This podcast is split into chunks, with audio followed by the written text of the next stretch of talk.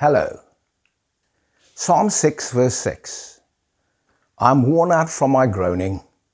All night long I flood my bed with weeping and drench my couch with tears. I'm sure that's the refrain of so many South Africans, many in the world, but particularly South Africans, and many of you who are listening to me right now. So many of us have lost so much loved ones, friends, colleagues, businesses, jobs.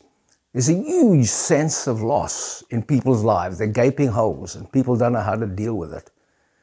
And so people find themselves weeping, weeping because of the loss, and trying to ask God if He doesn't understand. And many people say, Where's God in all of this? How do we understand God? Where is God in my sorrow? Well, if we want to understand what God is like, we need to understand what Jesus is like. Because Jesus is God in the flesh. He is the exact representation of the Godhead. That's what the incarnation is all about God becoming a man. And so when we want to know what God's like, we have a look and see what Jesus is like. And in John chapter 11, verse 35, there's a wonderful verse there, just two words. It says, Jesus wept. That tells us that God is able to weep. Why was Jesus weeping? Jesus was weeping because his friend Lazarus had died. He had suffered some loss. But not only was he weeping because he had suffered loss, he was weeping because the two sisters of Lazarus, namely Mary and Martha, were in grief. So he felt their grief. Our God is a God of compassion who's able to empathize with us. He gives us a place to stand. And he tells us that he's able to weep with us.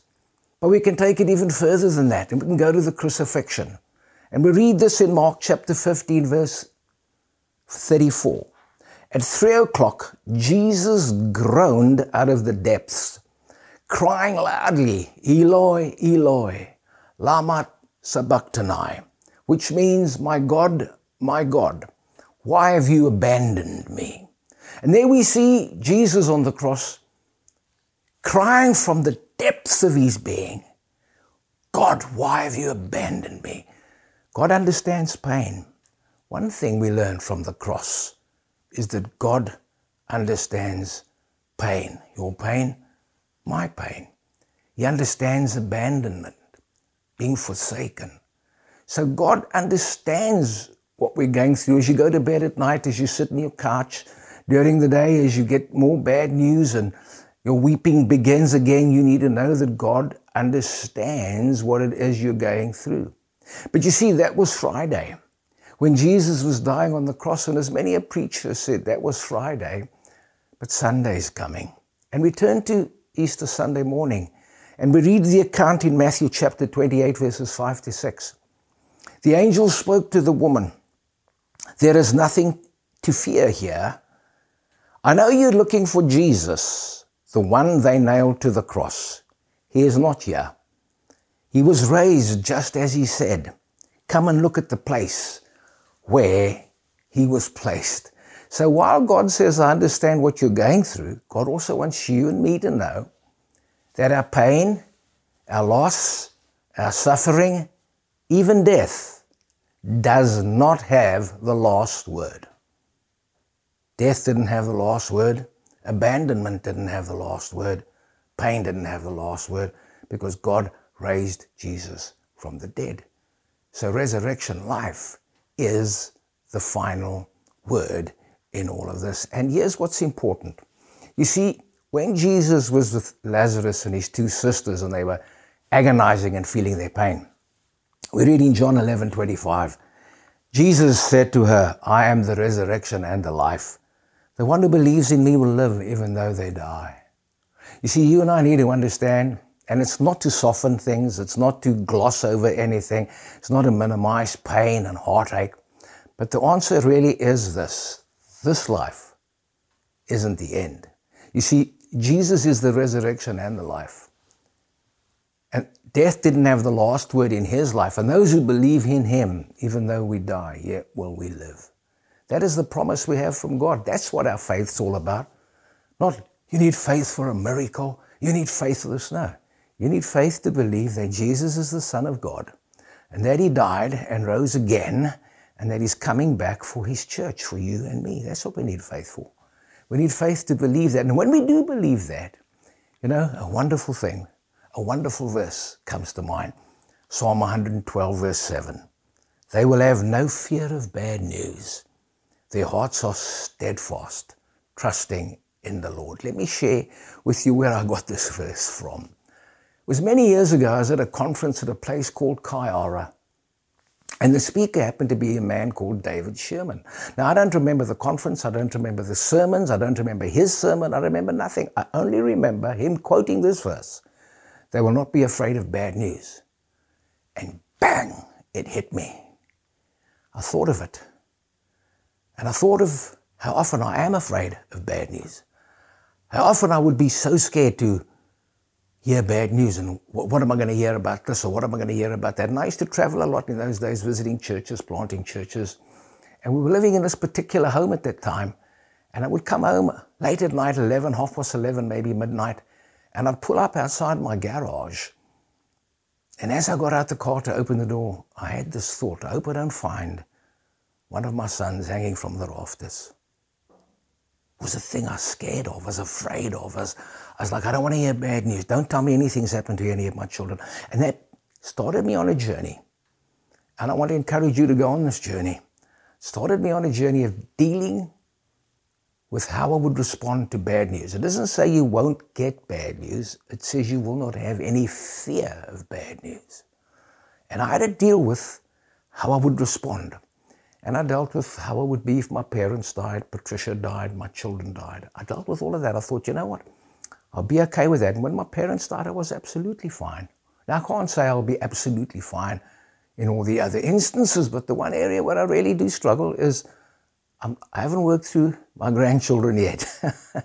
so that can be pretty normal. But I want to just leave that with you. And I want you to take two verses Psalm 6, verse 6, and Psalm 112, verse 7, those two Psalms, and I want you to just park them on the side for a while as I go to the text that I want to share with you today in the sermon which I've entitled Gratitude.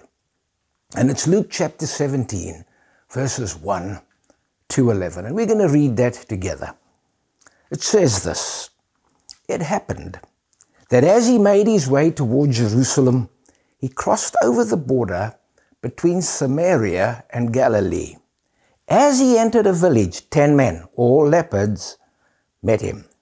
They kept their distance but raised their voices, calling out, Jesus, Master, have mercy on us. Taking a good look at them, he said, Go show yourselves to the priests. They went. And while still on their way, became clean. One of them, when he realized that he was healed, turned around and came back, shouting his gratitude, glorifying God. He kneeled at Jesus' feet, so grateful he couldn't thank him enough. And he was a Samaritan. Jesus said, Were not ten healed? Where are the nine? Can none be found to come back and give glory to God except this outsider. Then he said to him, Get up, on your way. Your faith has healed and saved you. what an incredible story now. I suppose many of us, if we've been in church long enough, are quite familiar with this story. Maybe you've never heard this story before, and it's the first time you're hearing about it. But the thing that obviously strikes one immediately when you read this story is the lack of gratitude. The thing that strikes one immediately is that only one person responded out of 10. That is such a low percentage 10%, 10% of the people that benefited from the kindness of Jesus responded. Now, I'm not pointing a finger at anyone. I'm guilty of a lack of response myself very often. And um, we're very quick to react, but very slow to respond. And uh, even when it comes to sermons and messages, and even this one, you know, we hear sermons Sunday after Sunday. You know, you, you may not know this, but pastors, ministers, to use an expression, bust the gut week after week to churn out another message, another sermon. It takes huge amount of effort. And some of us can't even remember what was preached an hour ago. In fact, some preachers can't even remember what they preached a week ago. That's how bad it is. So often we just information overload and we get so much information. But I want to ask you to do something today because I believe that response is so important. It's so important to respond. And I'm going to ask you that if you remember nothing else, if you will remember just this one thing. Will you remember today, as you switch this TV off or switch your phone off, would you remember this word, respond?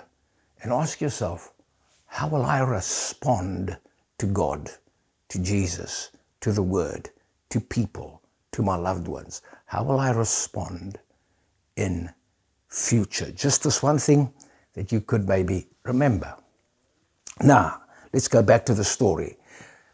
First of all, we take this leper, an ordinary leper, one of the lepers, a man, an ordinary person, a person with an ordinary job. Maybe he wakes up one morning and he sees a sore on his hand. Or maybe he's out in the field working and he notices a discoloration of the skin on his thigh. Or maybe he notices that his uh, scalp begins to flake and uh, he, he looks at it and he wonders to himself, well, I wonder what that is. And, oh, well, maybe it's nothing. And then he sees that it gets bigger. And you know what it's like? Well, maybe it'll go away, dreading the worst, worst, hoping for the best. And eventually he begins to see that something is wrong. You know, they were au fait with this sickness, this disease called leprosy. They'd seen it amongst the community amongst their own loved ones, how people would get this skin disease. Well, actually, it wasn't a skin disease, it was a nerve disease. And uh, how blood didn't get to the nerve ends and how the septicemia would set in and how people's fingers would eventually just drop off their hands. And it was a, it was a horrible disease. And, you know, when someone saw and noticed a mark a hair turning color. And you can go and read all about it in Leviticus chapter 13 because Leviticus chapter 13 explains everything to us about how the leper had to deal with this problem. And I can imagine him looking at this thing and thinking, you know what? According to Leviticus chapter 13, I have a responsibility, not only to myself, but to my community. You see, if I have a disease that I think is contagious, if I have a disease that I think I can spread to other people, it is my responsibility to make sure that I don't. And so, can you imagine him going off to the priest and the priest examines him? You know, the priest gives him an MRI scan, looks at this thing, and he waits for the judgment. His heart is pounding, his, his heart is in his boots.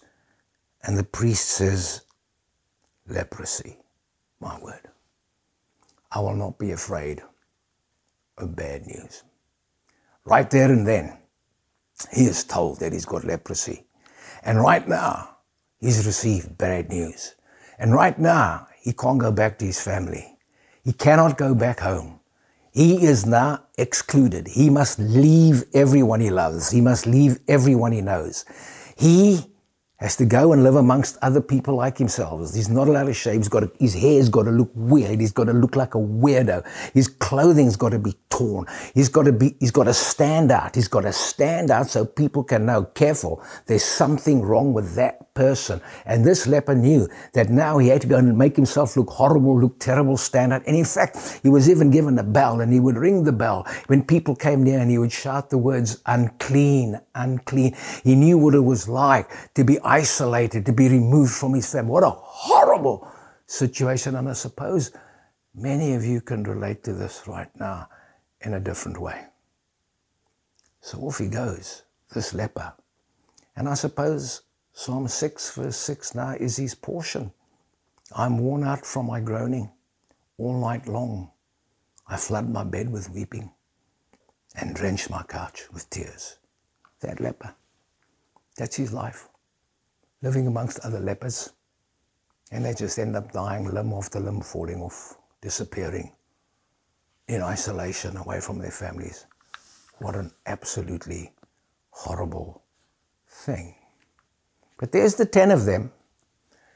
And there they are near a village. And Jesus is about to enter the village. Enter Jesus.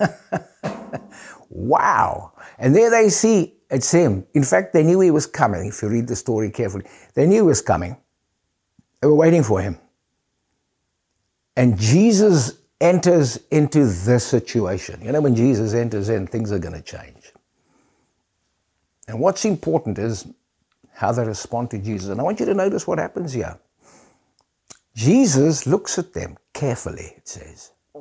And at a distance, he says to them, Go and show yourselves to the priest. You might say, What does that mean?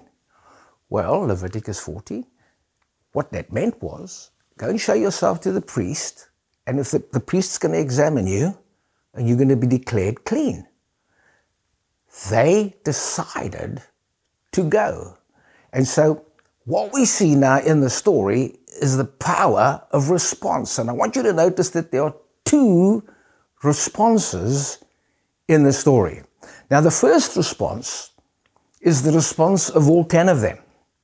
Jesus says to them, Go show yourselves to the priest. They go. They didn't see any change. They did not see any change whatsoever. But it says, as they went on their way, so they became clean. In other words, their first response was to believe. It's faith. They believed Jesus. They believed that he was going to be healed, that they were going to be healed, that, that the word that Jesus had spoken to them was a word of healing. And so they went on their way, and on their way, their faith was rewarded and they were cleansed. So, for you and me, we need to learn how to respond. When Jesus speaks, we need to learn how to respond to the word. I'm not an expert at this. I mean, right now, I would love to hear a healing word from Jesus in my condition. And daily I'm open to it. I'm open to it in His Word. I'm open to it in the messages that people send me. I'm open to it in every message that I listen to. I'm just open to it all the time. And we need to learn how to respond in a believing way to Jesus because when they responded with by believing, something happened to them. And on the way, to the priest, all ten of them were cleansed. And that brings us to the second response. Now, the second response, the first response was all ten, but the second response is only one. One of ten. And this man, when he realized that he was cleansed, when he realized that, oh my goodness me, I have been cleansed, I have been healed, he didn't continue to the priest. It says that he turned around and he went back to Jesus, and his response was thanksgiving. And so we move from not just believing, but from believing to thanksgiving. And I want you to notice what happens.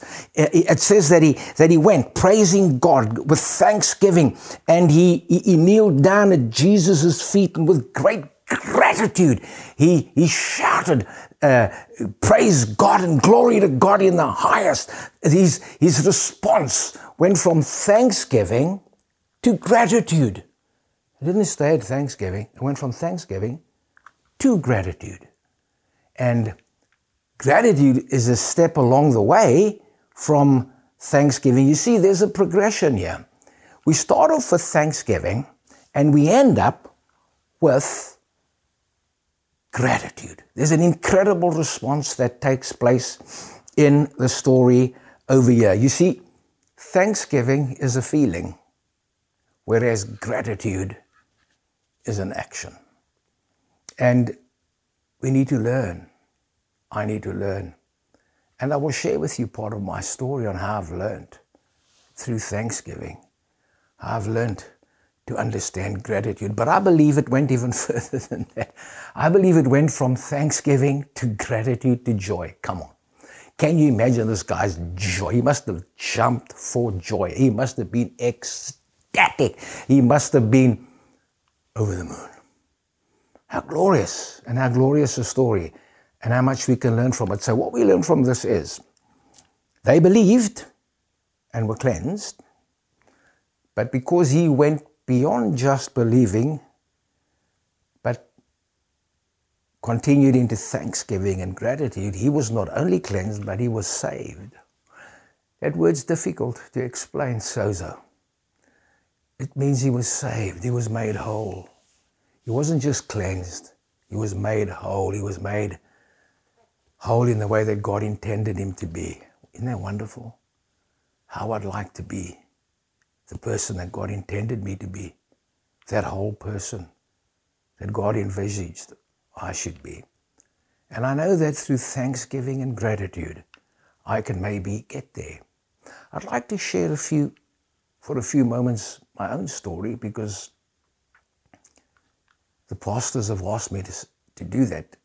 They keep being asked by the people how I'm doing. Well, let me tell you how I'm doing, if you don't mind. This is not about me, this sermon is not about me, but I've been asked to share this. Last year in April, I had a serious pain in my back. Cut a long story short, I um, went to the doctor. I was scanned, examined, like the priest. MRI scan, they found there was a mass in my chest cavity. Towards the back, towards my ribs, cut a long story short, it was malignant. And you know, I had to, I had to, in that moment, I had to practice what I believed. I will not be afraid of bad news. I can honestly tell you, hand on heart, that when I was told I had a tumor and that it was malignant, not for one second did I flinch in fear. I thought, well, whatever it is, it is. You know, I'm going to trust God and we'll get through this. Anyway, I had a doctor put me on chemo and I went through first line chemo, second line chemo, third line chemo, and that's all you can get in South Africa. And he told me, well, you know, we've exhausted all the chemo that is available to you in this country. There's nothing more we can do for you. We just have to help you to be comfortable and help you manage the pain. So the first thing we're going to do is we're going to give you some radiation to shrink the tumor so that you're free of pain. Cut a long story short again, he then came back to him and said that uh, he's been in touch with people overseas and they found a drug in Switzerland that people are responding to. Would I be willing to ask the South African Medical Council for permission to import the drug? I said, Oh, definitely, yes, I'll do that. And so we were granted permission and we imported the drug and he submitted the plan to Discovery and um, they declined it on the basis of cost. Anyway, we decided we'd pay for it ourselves. And um, I've been through three sessions, and the jury's still out. It's on a knife edge. We don't know if it's working or not. I will be having a scan soon. But you know, it doesn't matter because whether I'm healed now or then, I'll be healed anyway. So I'm not afraid of bad news. And I know that death isn't the final word. The resurrection is the final word. However, that's not the point. The point is that on this journey, I started learning this principle of thanksgiving. Now, today happens to be Thursday. We're recording this on a Thursday, and in my prayer time, Thursday is the day I give thanks. Interesting. And so I'd give thanks on a Thursday for all kinds of things got a whole list of things I give thanks for. And I started thinking, well, why do I only give thanks on a Thursday? I don't want to bore you, but I began to practice this principle of thanksgiving. I'd wake up and I'd just thank God. I'd walk through the house, thank God. I'd touch the table, thank God, thank God for my friends. I began to thank God for everything. I just began to Thank you, Lord. Thank you, Lord. Thank you, Jesus. And then all of a sudden, this thanksgiving began to flow over into gratitude. And man, it was incredible. It was wonderful. I'd really developed this life of gratitude. And I found that nothing could upset me. I wouldn't get upset. I wouldn't retaliate. I wouldn't I wouldn't have a bad attitude towards other people and things that I saw on the news or whatever the case may be.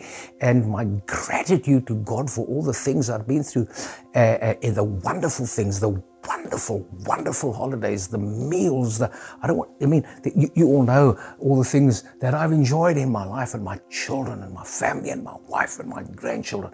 The incredible gratitude that I have for all these things. And that spilled over into joy. Now, let me tell you what happened to me. It was on the day that I went for my first jab. Patricia and I went for our first jab at the Durbanville Clinic. And we got our first jab and we were walking down that road right opposite, right opposite the traffic department. And I stopped Patricia, was holding her hand and I said, hang on, hang on, doll. Something strange is happening to me. She looked at me and said, Tisha, I'm being totally overwhelmed and I'm being overcome by joy. I'm just, I don't know how to explain this. This is totally supernatural. I'm standing in the middle of the road and I'm telling her there's just this incredible sense of joy. And, and the way they describe it, I'm being baptized in joy. And I don't know why I, the, the whole world seemed like it was yellow, like sunshine, the joy of the sun. And I stood in the middle of the road and I gave thanks to God, and it was like a baptism because it left. But the residual of that joy has remained. And I'm still full of joy. I'm not just happy, I'm full of joy. I wake up every day happy. I'm full of joy. No matter what happens, I know that I can rejoice in the Lord, irrespective of what happens. Thank you for listening to me. God bless you and goodbye.